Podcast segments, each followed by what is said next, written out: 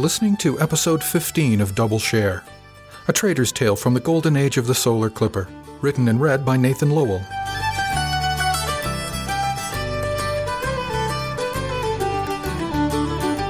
Chapter 29 Diurnia System, 2358, August 10th. You okay in there? Arletta was in her stateroom. I ran some cold water and rinsed my mouth and washed my face before answering. Yeah, I said. There was a pause. Are you sure? I released the handle so she could open the door on her side. Yeah, just a little more exercise than I expected. She was obviously getting ready to go on watch. Her hair was still wet, and she was sitting on her bunk, slipping into her ship boots. When she got a look at my face, she frowned. Really? I shrugged and swiped a towel across my mouth. Mosler and Aponis tried to jump me in the gym, I told her, and ran through the basic outline of events. She sat there through the whole thing without saying a word.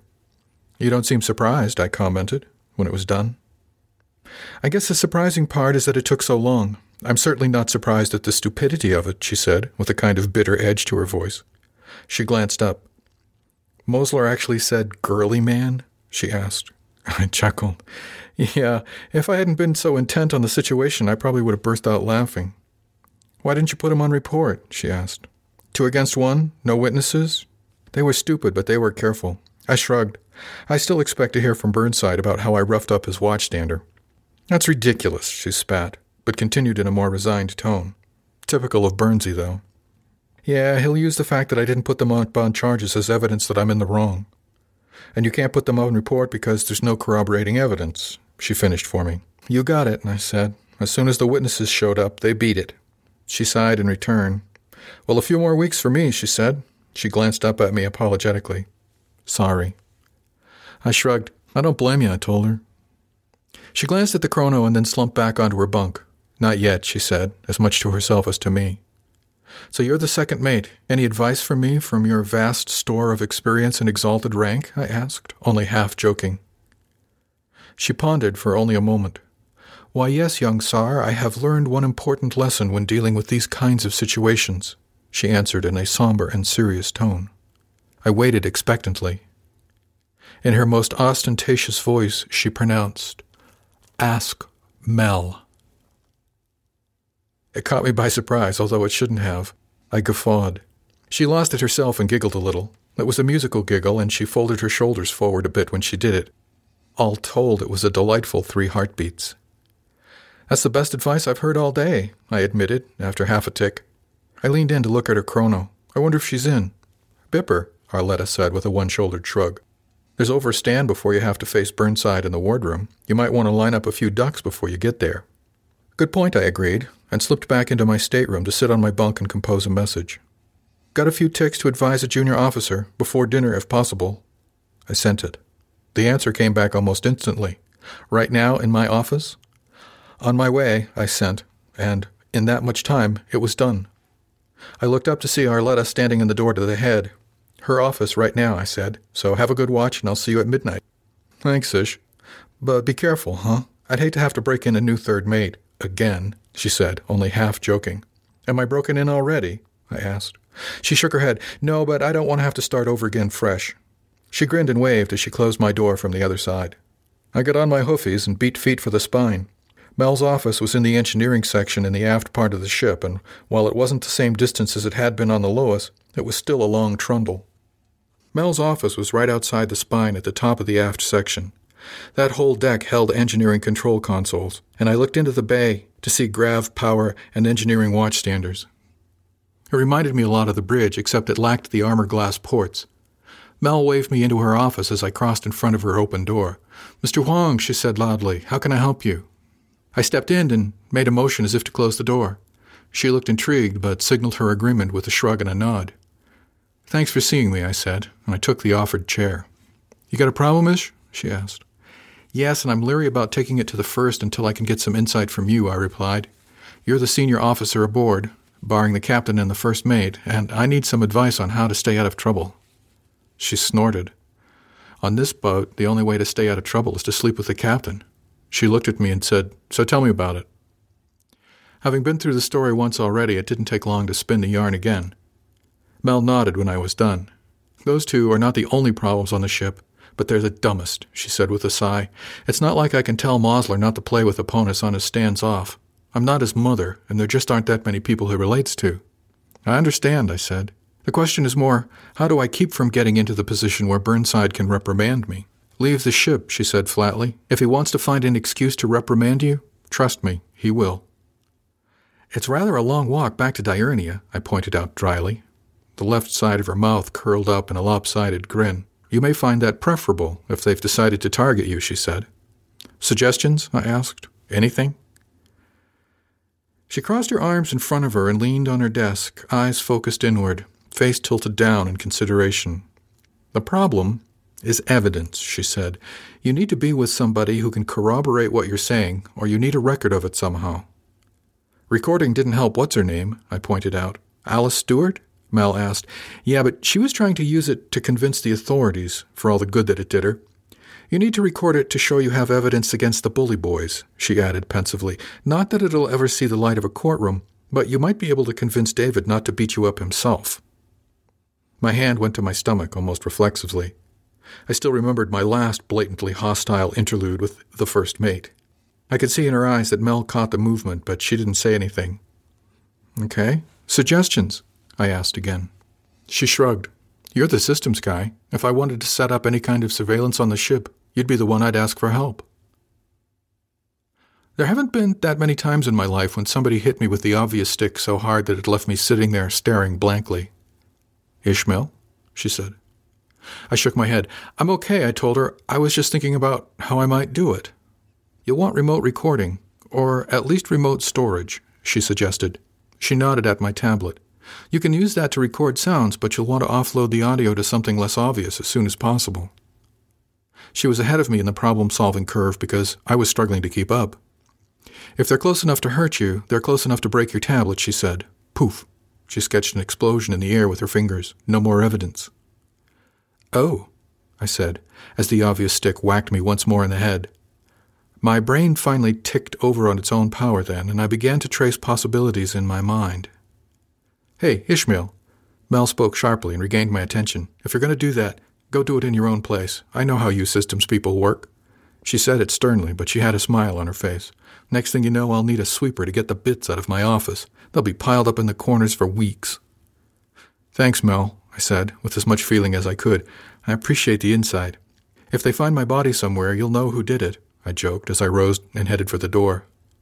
If they do, we won't find the body, she said darkly. I looked back at her, but she wasn't smiling. She wasn't even holding a smile back.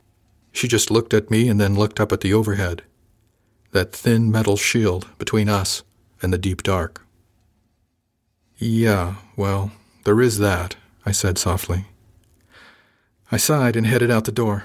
Thanks again, I said over my shoulder as I stepped into the passage and ran into a spacer walking by outside. Oh, sorry, I said, and I recognized him with a shock as that other engineman I'd seen outside the cabin. I looked at his name badge. Mr. Simon, I said. I should pay more attention to where I'm going. Sorry about that. No problem, sir, he said with a smile. He nodded through the open door at Mel and kept going. A pleasant enough guy, but I wondered why he spent so much time in officer country. I stood there for a moment until he'd cleared the ladder heading down into the engineering section before turning back to Mel, who was watching me curiously. One of your problems? I asked, nodding in the direction he'd gone. She frowned in curiosity at that. No, Ed Simon is as nice a guy as you could ask for. Why? I've seen him over in officer country coming out of the cabin, more than once. I thought he was up for a mast. She looked thoughtful but shook her head. He's never even got a reprimand as far as I know. I shrugged. The only people I've ever seen there on a regular basis are he and Bayless. Bayless? Mel asked sharply. You're sure it's Bayless? For that matter, you're sure it's Simon?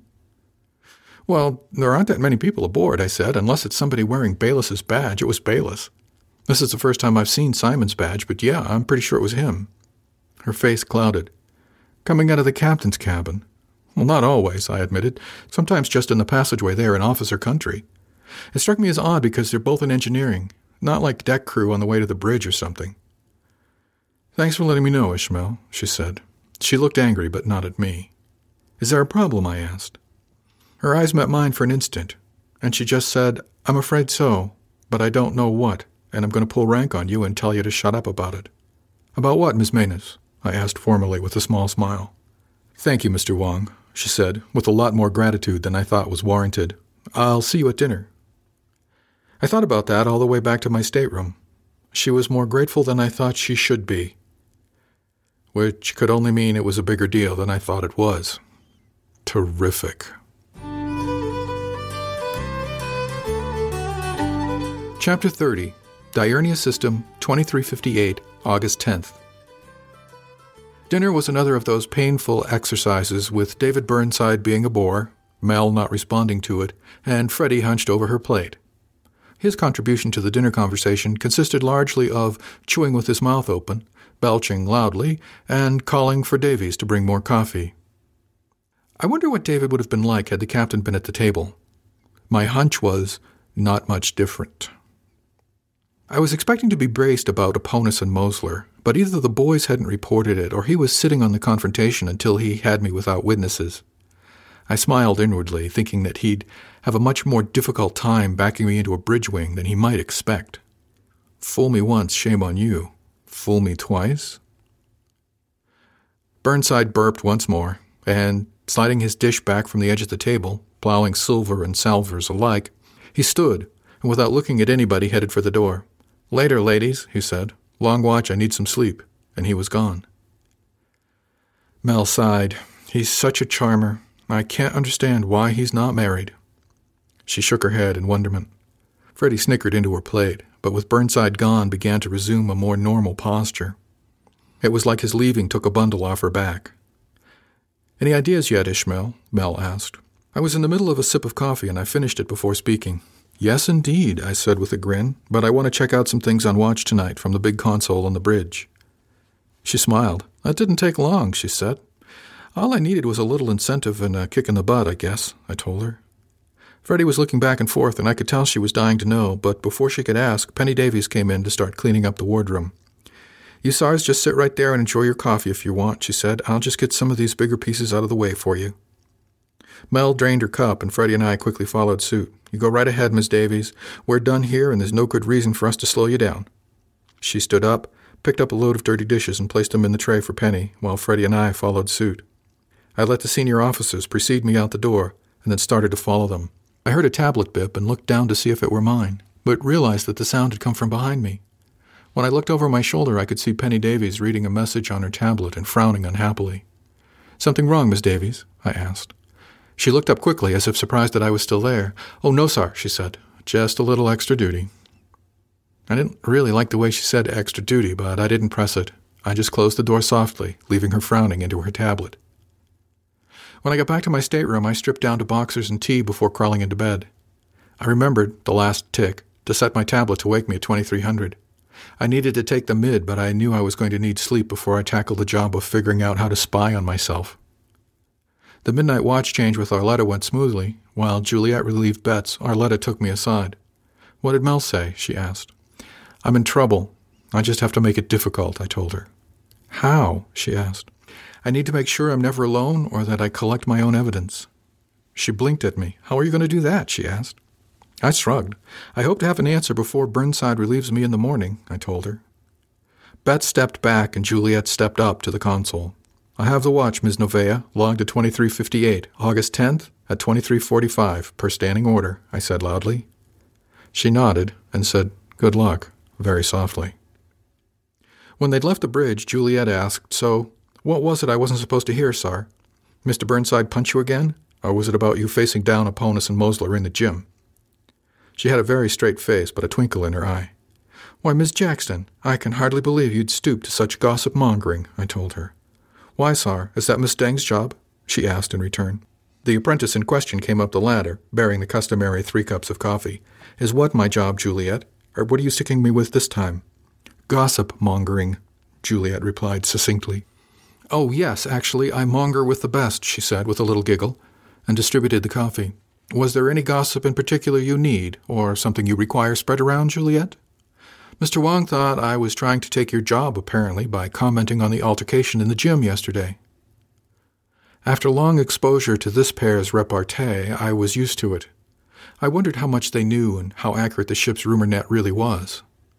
Which altercation were you commenting on? Charlotte asked. The one between Mr. Wang and the Bumble brothers, or the lover spat between Bayliss and Simon?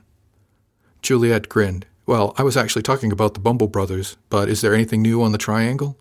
No, nobody seems to know who the new boy is. They're keeping it pretty hush hush.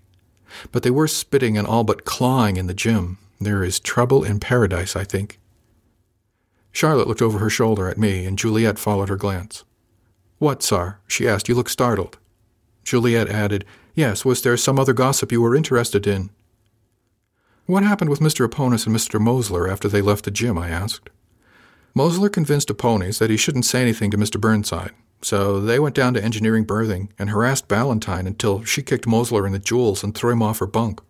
Belatedly, she added, Sar. How do you know this? I asked. Mr. Wang, there are 28 people on this ship. At any given point in time, a third of them are trying to sleep, a third of them are working, and the other third is just trying to amuse themselves until we get to port. How in the world do you expect to hide anything? But who told you? How do you know? I asked. I was familiar with RumorNet, but Charlotte Deng was obviously rated Spec 1 in rumor. I would have expected with only 28 people on board, it would be easier to slip into corners and hide. She shrugged.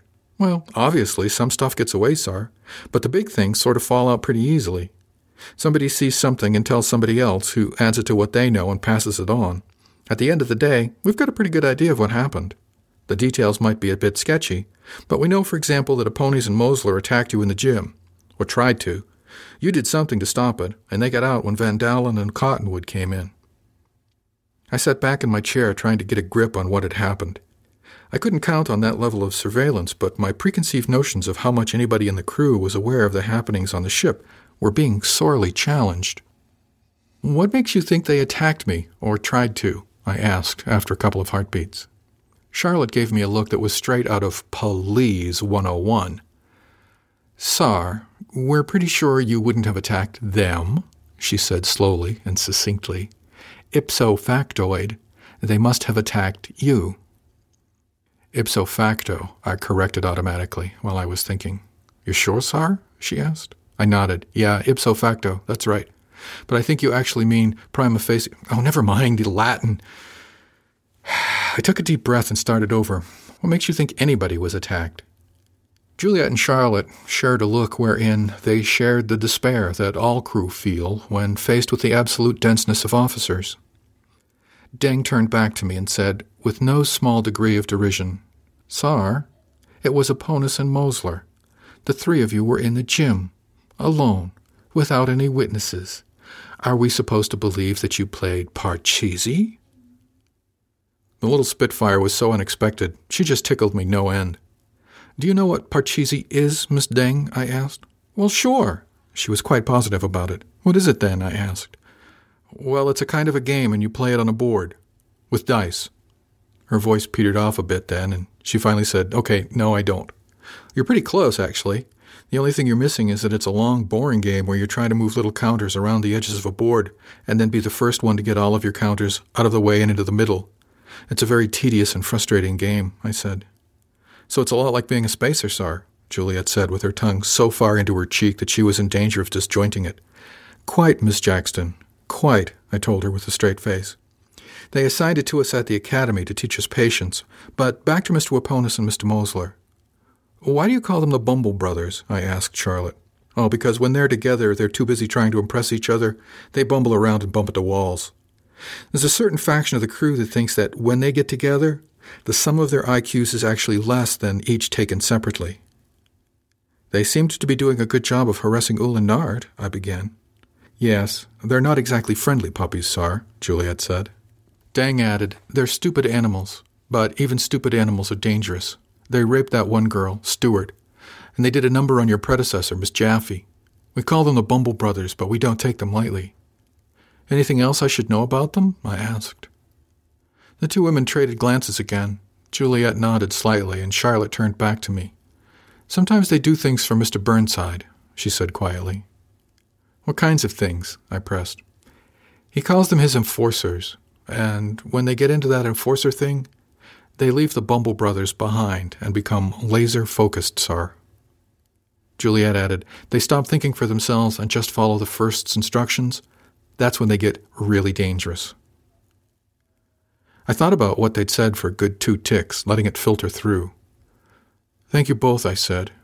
Then, shaking myself out of the mood, I added, Let's get this place cleared away. You two have studying, and I've got some tinkering to do. In less than half a stand, we'd finished the midwatch cleanup and swab down, and the two women pulled out tablets and started studying for exams. I sat down at the systems console and pulled up an overlay of the ship's intercom and loudspeaker system. One of the things that got my attention when I was talking to Mel was that I couldn't be sure that my tablet wouldn't be broken in any attack on me. Using the tablet as a recorder was, therefore, too risky. I needed some other way to record. The tablet had a microphone, but if the device got broken before the really incriminating activity started, then I'd be out of luck. The tablet was also tied to ShipNet and could triangulate its position within the ship. Every space in the ship had an intercom for safety purposes. If I could get the tablet to track me as I moved through the ship, trigger the intercom mics on, and capture that audio into a file, then I'd be able to have a full time watchdog listening around me wherever I went on the ship. I dug into the intercom controls and started looking for a way to remotely trigger a particular microphone. I flipped through several subprograms looking for the specific coding structure and date identification fields for the bridge mic. I thought that if I could figure out how the bridge mic worked, then I could figure out how to control it. I could just copy that to any other intercom in the ship that I needed. As I zeroed in on the bridge controls, I spotted exactly where the control code needed to be modified for me to use it as a bug. Unfortunately, the modification was already there.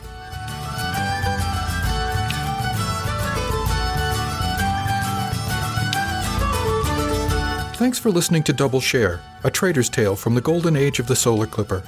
The music is a medley of jigs, eavesdroppers, both meat and drink, and Off We Go by Great Big Sea from their self titled debut album. Find this and other songs by Great Big Sea at music.podshow.com. This has been a presentation from Durandus, offered under a Creative Commons Attribution, Non Commercial, No Derivatives 3.0 U.S. license. For our website and more information on the Golden Age, visit www.solarclipper.com.